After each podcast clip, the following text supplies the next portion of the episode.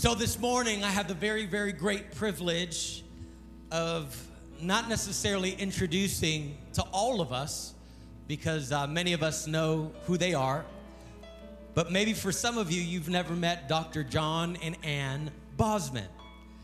Dr. John and Ann, they're not guests, and they're more than just friends. They have been very key and instrumental voices into the lives of Bishop Thomas and Pastor Kathy. They have been key and instrumental voices into the lives of many that uh, are part of Victory Christian Center.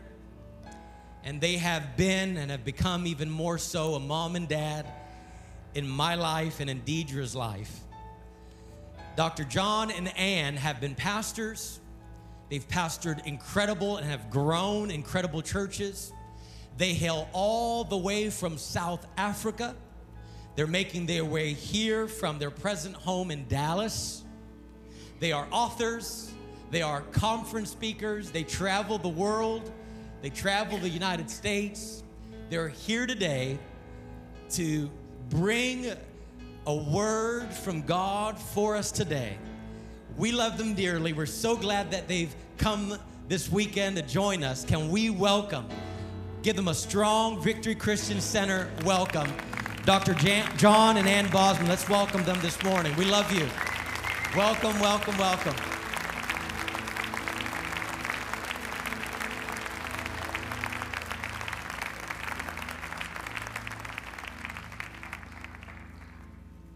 Good morning, VCC. And as I said in the first service, this is homecoming for us. Every time we come here, we are delighted to share the day with you and expecting to see what God will always do for us.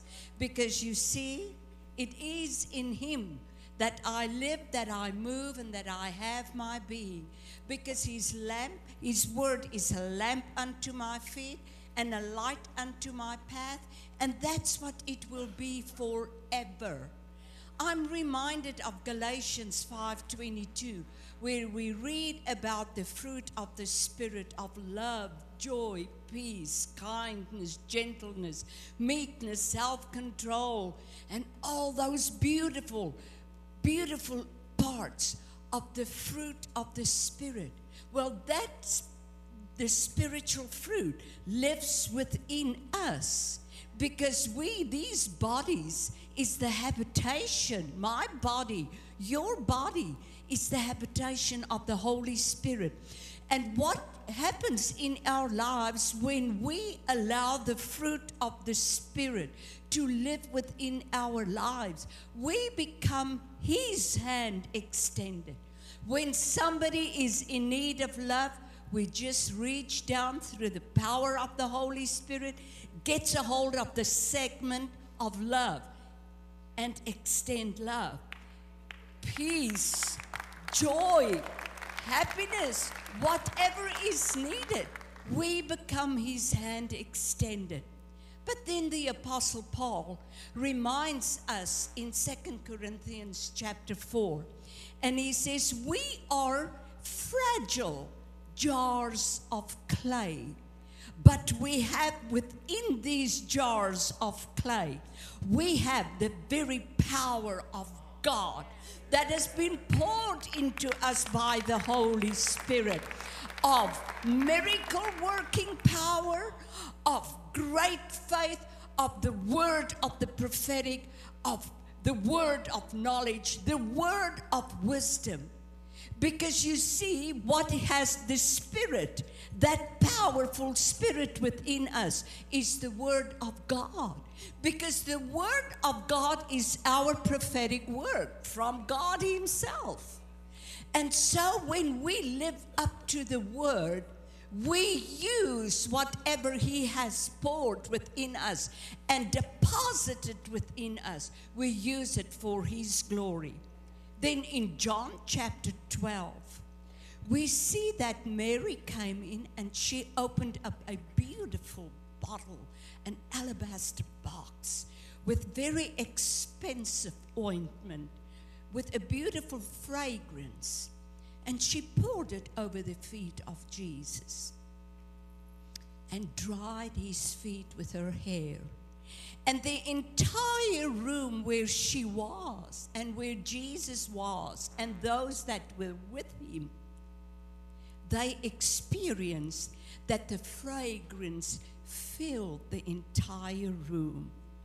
And this morning, I'm just thinking, she was known to have been in the presence of Jesus because of the sweet fragrance that filled the room.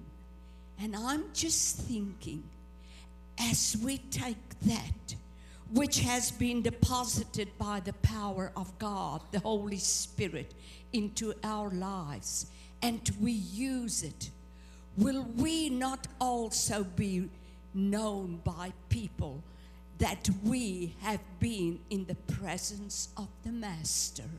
Because we will become carriers of the beautiful fragrance of the rose of Sharon. So that when we walk by people and we see the need, sometimes we'll have to say something. Sometimes we'll have to take action.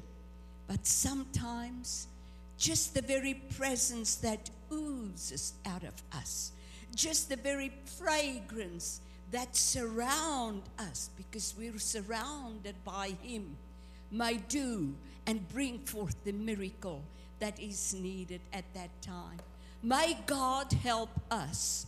May he anoint you for ministry like never before so that you too and all of us can become known as men and women that are walking in the presence of God daily because daily we are carrying the beautiful fragrance of the rose of Sharon with us into a lost and dying world.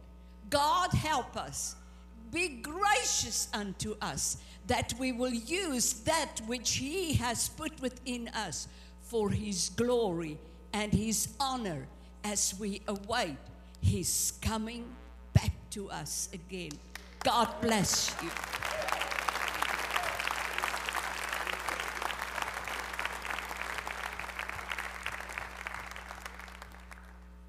Bless the Lord. Our God is a good God. Our God is a mighty God. Our God is an awesome God. He's an unfailing God. He's an unchanging God. He's an ever present God. There is no God like our God. There never has been, there never will be. He is the great I am. He is the creator. He is the mighty God. He holds everything in His hands. He is the one that spoke everything into existence. He is my strength. He's my power. He's my life. I can rely upon Him. He's my strength. He's my sword. He's my shield. He's my buckler. He's my hiding place. He's my strong tower. He's my ever present God.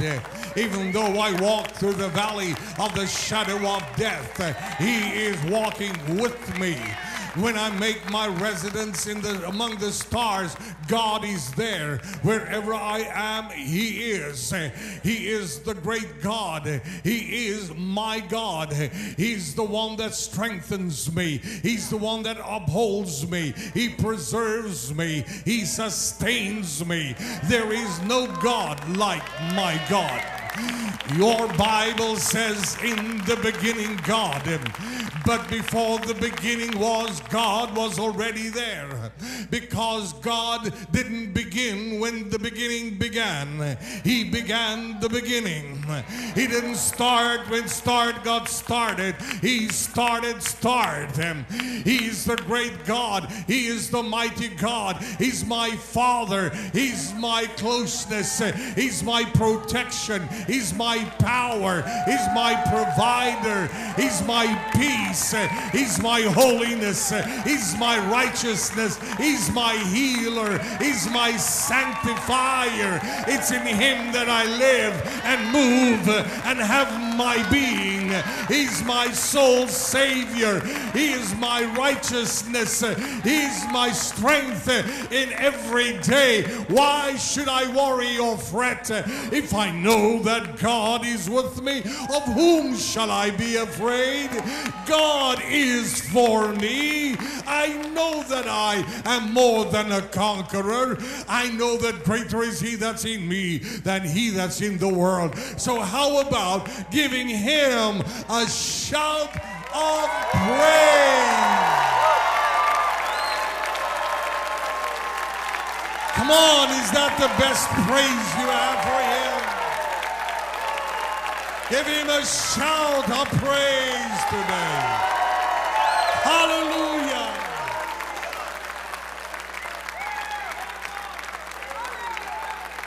Come on, just let, let's give him one more shout of praise.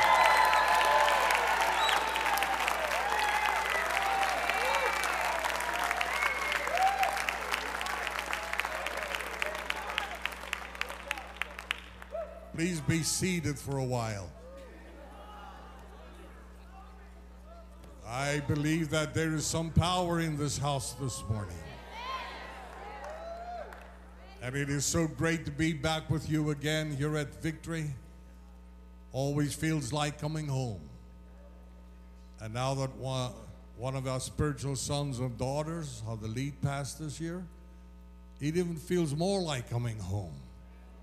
And we are we are so delighted that God chose pastors Juan and Deidre to be the pastors here at Victory. Amen.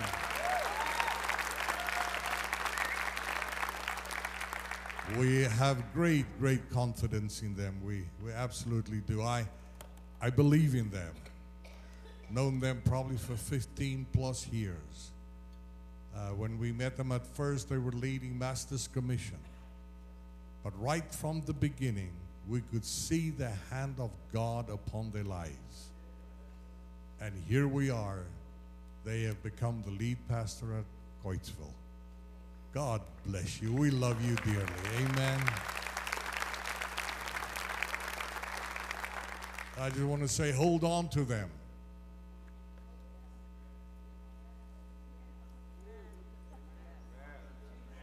Let me try this side. I said, hold on to them. Let, let me give you another shot. Hold on to them. Because there are many churches across this nation that would love for them to be their pastor. But God has chosen them to be here. Therefore, the way that you hold on to them is to support them, love them, and most of all, pray for them. And God will bless you abundantly. Amen. Every year, uh, I go back to South Africa and we do large leadership conferences in different places in the nation. And it's making a huge impact, unbelievably so. And uh, I usually take three uh, guest speakers with me, uh, speakers that I believe have a voice and a power and an anointing and ability to be part of my teaching team in these large conferences. And I'm happy that I can tell you this morning that Pastor Juan is going to be one of my outstanding speakers this year in South Africa. And when it gets closer to the time, it will be in September. Uh, then pray for them, support them, and let's believe that God is going to use Pastor Juan in a most powerful way. I know He will. Amen. Praise God. I, uh, I was delighted also to meet this morning uh, evangelist Richard Meredith. Uh, that there he is, a great man of God. It's amazing how, how God brings people together at the right place at the right time.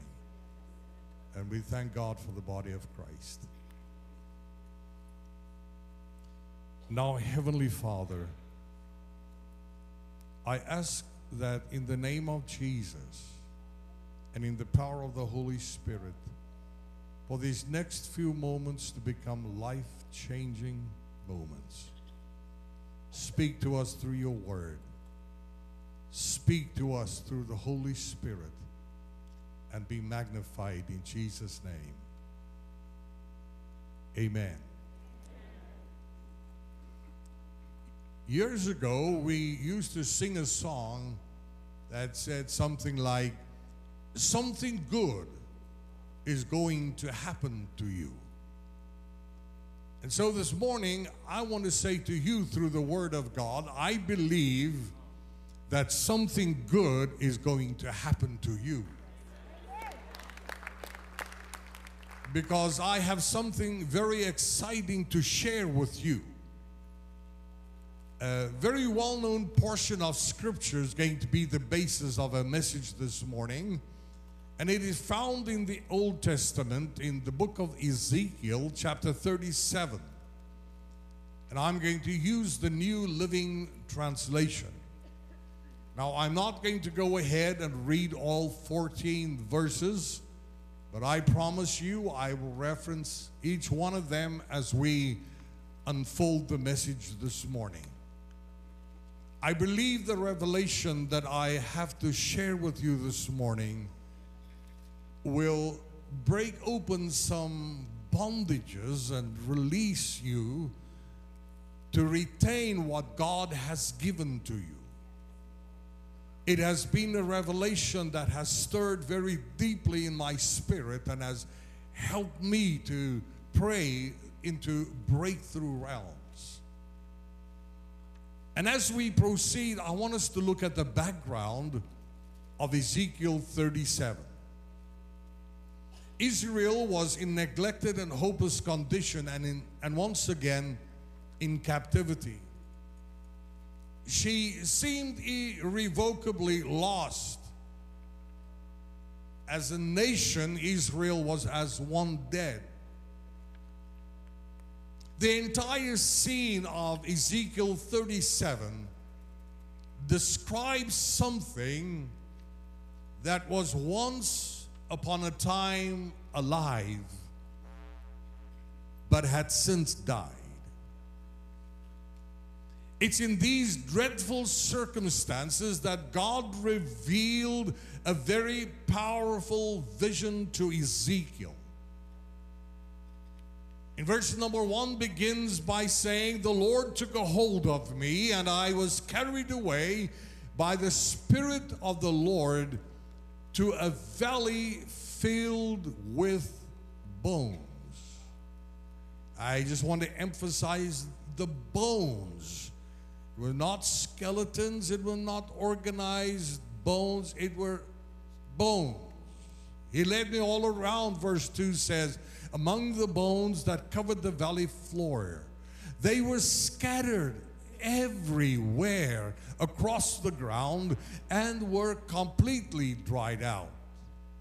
Verse 3 Then he asked me, Son of man, can these bones become living people again? Now, there are a few things that I just want to emphasize real quickly, and this is number one. Not only were these bones, but they were scattered all across the valley floor. But also, I want you to notice that they were not created to be bones, they were living human beings at one point in time. So when he sees this horrendous vision, it disturbs Ezekiel very much. Because when you look at this scenario, you cannot help but detect complete discouragement and dismay. But God had a purpose concerning Israel. Because what Ezekiel was looking at was, in fact, a vision that was referring to the nation of Israel. But God, our God, is a God of life and restitution. And He intended to exercise His divine power on Israel's behalf. The dead should be revived, the lost should be found, broken things should be restored, and the Spirit of God should be released because we declare that our God is a creator. He makes dead things come alive. Wherever there is death and God shows up, the dead things are going to come alive. Referencing again verse 3 Son of man, can these bones become living people again? So, this question statement lets us know that these bones were previously real people. They were not created to be bones, they were people at one point in time that have died and have become dead, dry bones. But they, at one point in time, as living human beings, had a purpose. They had value. They were treasured. They had meaning. They were not just bones, they were human beings that had a reason for being. And these verses obviously describe to us, ladies and gentlemen, please listen to this.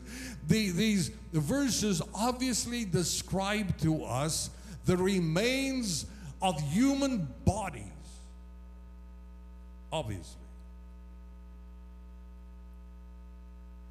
But in this message this morning,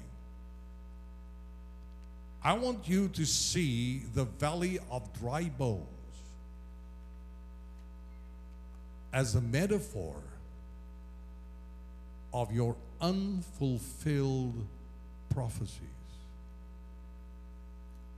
Your unfulfilled promises and revelations.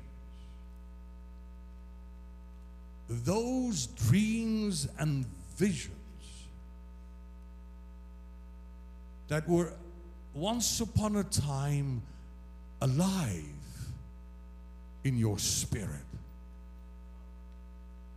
but now have died. Prophecies, promises, dreams,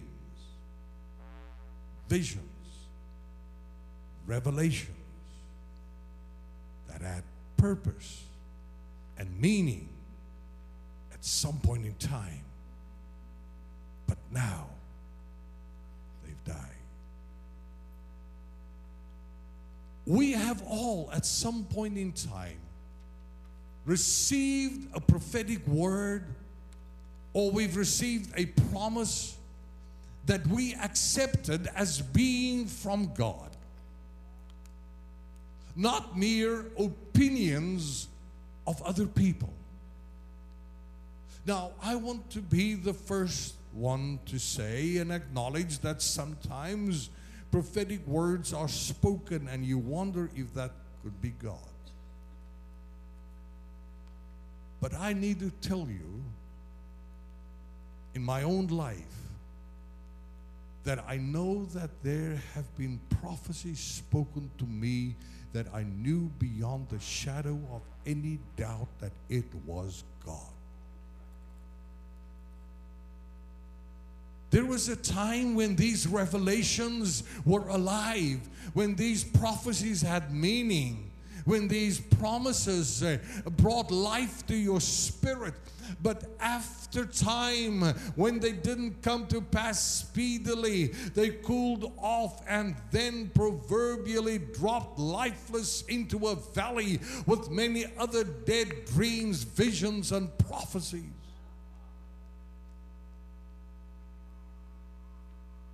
And I need to say that many times the enemy of your soul is the one that will rob the promises of God from your life.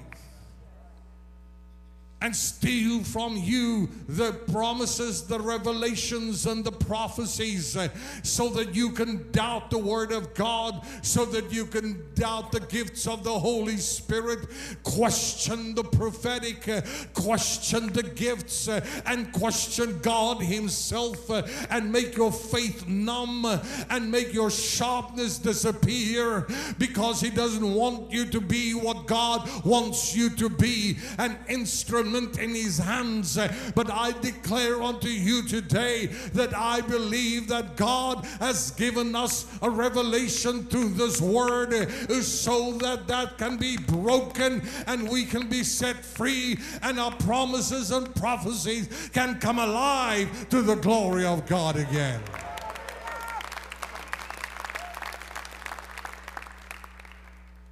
Today you look across your own personal spiritual valley and all you see is hopelessness and defeat. You wonder what happened to all the prophecies you've received, all the promises out of God's word, and now they no longer seem to have life anymore. Sometimes it goes like this we, we read the Word of God, and when we read the Word of God, it's the Logos, it's the printed, it's the written Word of God and we read the Logos, we read the written word, the printed word. And I hope we all do that every day. And we do so that we can get the word of God on our inside and get it into our spirit. But sometimes uh, it happens like this as we read the Logos, as we read uh, the word, suddenly it seems like one verse uh, or one phrase is just illuminated, almost like it jumps off the page of the book. And what has has just happened. This is what happened. The Logos has become Rhema. What is Rhema? It is the, the revealed word of God. I've written, I've read the Logos, but the Holy Spirit got in step with my reading and changed the Logos into Rhema and made it the revealed word. And when that became a revealed word, we took a hold of that promise and we said, That is my promise from God. I know down deep on my inside that's my verse, that's my promise, that's my revelation. And I don't know if it's like that with you, but many times when God has given me a revelation like that out of His Word, I take ownership of that scripture. And when somebody else quotes that, I want to say, hey, you can't use that. That's my scripture. It belongs to me. Why? It's become a revelation to me. It's become a rhema word to me. And those are the things that God uses to speak to us. But the enemy comes and steals the word from us. And these unfortunate experiences have brought death to our expectations and dampened our faith in the divine revelations. I want to ask you, as you look at your own personal valley, I want to ask you the question that God asked Ezekiel. And I'm going to read it, that's verse 3, in the context of our message. Can these prophecies come alive again? Can these promises come alive again? Can these dead dreams and visions come alive again? Verse 4 says, Then he said to me, Speak a prophetic message to these bones and say, Dry bones prophecies, promises, visions, dreams, revelations. Listen to the word of the Lord. This is what the sovereign Lord says. Look, I am going to put breath into you and make you live again.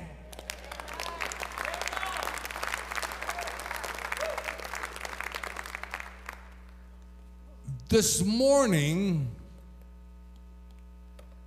we're going to go to the enemy's camp and we're going to take back what the enemy has stolen from us. We are not defeated. We're not going under. We are going over. We are more than conquerors. So Ezekiel obeyed the command of the Lord. In verse 7, it says, So, looking at all these dead bones, looking at all these dead dreams and visions, so I spoke this message just as he told me. Suddenly, everybody say, suddenly. No, no, you can do better than that. Say out loud. Say suddenly. I love that word suddenly. Because when God works, He works suddenly. Suddenly, as I spoke, everybody say spoke. Say it louder. Suddenly, as I spoke, there was a rattling noise all across the valley the bones of each body came together. The bones of each body came together and attached themselves as complete skeletons. Now, don't miss this. Ezekiel spoke, and as he spoke, suddenly there was a rattling noise, and the bones of each body started moving. But what was happening is that these bones were scattered as we read in the beginning. They were not connected, they were just loose bones. But as the word of God was spoken, every bone started getting life and started moving and did not attach itself to any bone, but it was looking for the body it originally belonged to. It was not just any bone to any body. It says they found each body. So every bone made its way to the body it belonged to. The foot bone connected to the foot bone, and the leg bone connected to the leg bone, and the knee bone to the knee bone, and the hip bone to the hip bone, and the backbone to the backbone, and the neck bone to the neck bone, and the head bone to the head bone. Thank God the toe bone didn't connect with the nose bone. Thank God that every part came together, everything moved together because our God is a God of order. Our God is a God of restoration. He's a God of perfection. He brings together what needs to be together. He sees to it that everything will function in the order that it was created. And to you and me, it says this that you may look at your valley and you look at the dreams and the visions and the prophecies and the promises, and it may all look so messed up. You may even say, Dear God, I can't even remember them all. But the God who spoke them to you knows about every bone. And He's going to make sure that out of your mess will come a message. And everything will get together as God intended it to be together. Because our God is a God of perfect restoration. And when God restores, He multiplies. And God speaks a word and it brings life. But there's something else that I don't want you to miss, and that's very important this morning. Is it suddenly as I spoke? Now, these bones we already know were lying lifeless. just waiting for someone to give them a command, for someone to speak to them. So I'm saying to you this morning, your dead dreams and visions, your prophecies, your promises are simply waiting for your command. They're waiting for you to speak.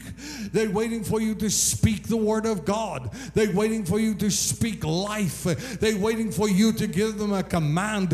And when you give them a command by the authority of Jesus Christ, things are going to become real in your life and breakthrough will be coming to your life. So, what we have to do today is not think and hope and wish and cry and groan, but rise up in the name of Jesus.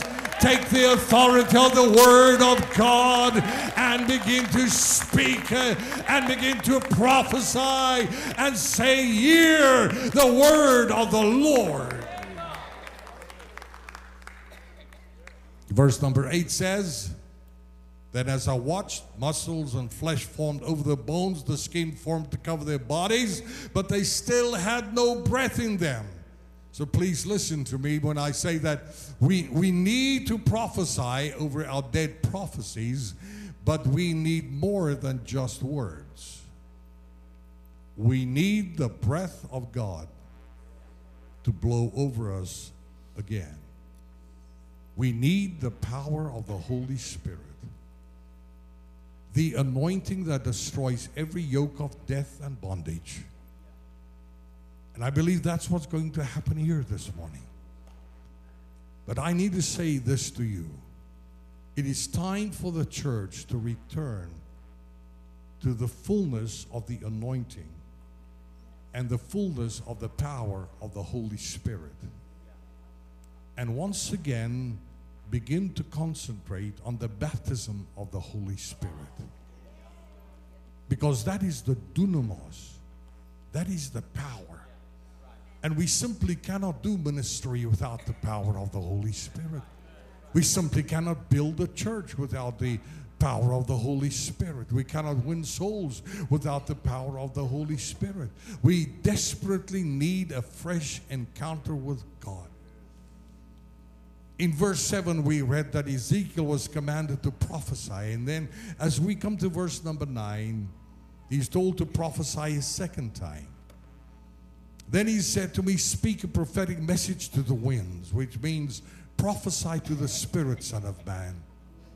Speak a prophetic message and say, This is what the sovereign Lord says Come, O breath from the four winds, breathe into these dead bodies so they may live again.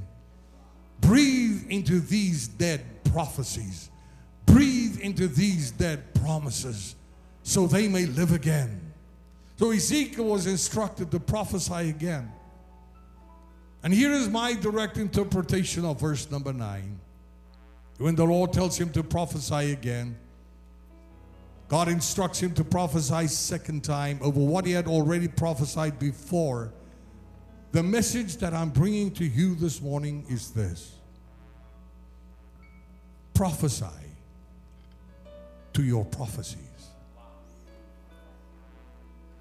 Prophesy to your prophecies. Prophesy to your promises. Prophesy to your dreams and visions. Things that God has given to you, but they don't seem to break through. Don't let them die. Prophesy to them. Speak life into them. If God has shown you, and I'm sure He has, that your unsaved children are going to be saved, then prophesy to them. Prophesy to your unsaved family. Prophesy to your finances. Prophesy to your marriage. Prophesy to your destiny. Prophesy to your future. Prophesy to your ministry. Prophesy in the name of Jesus. Command them to come alive and call in the breath of the Holy Spirit to bring life to them. I need to hurry and I need to close. When I say without the breath of the Holy Spirit, our words will fall short. But I want to say to you today that God has brought us together so that you and I and us together can experience a prophetic moment of great breakthrough in our lives, in our families, and in our destinies to the glory of God. Please listen to me as I bring this plane in for a landing that when God says something, He means what He says. Words have meaning, words mean things. And if God has spoken something to you, He spoke it to you with a reason and with a purpose. And Isaiah 55, verse 11 says, so shall my word be that goes forth out of my mouth. It shall not return unto me void, but it shall accomplish that which I please. And it shall prosper in the thing whereto I sent it. If God has spoken, it shall be. Isaiah 43 26 says, Remind me. It says, Put me in remembrance. Not that God will forget, but we forget. And we have missed so many breakthroughs because we have let them go and die. Numbers 23, verse 19 says, God is not a man that he should lie, nor a son of man that he should repent. Has he said it and he will not do? Or has he spoken and will he not make it good? Friend, if God has given you a promise, you can go to the bank on it. If God has given you a prophetic word and you know it's from God, you can know it shall happen. I'm here to say to you the time for weeping is over. The time for rejoicing has come. The time for breakthrough has come. The time to take back what the enemy has stolen has come. And we're going to claim back what we have lost. And I just wonder in these closing moments of the service, so I get ready to help you pray. I wonder how many people are here listening to me right now. You have unsaved children or unsaved grandchildren. Can I see your hand way high?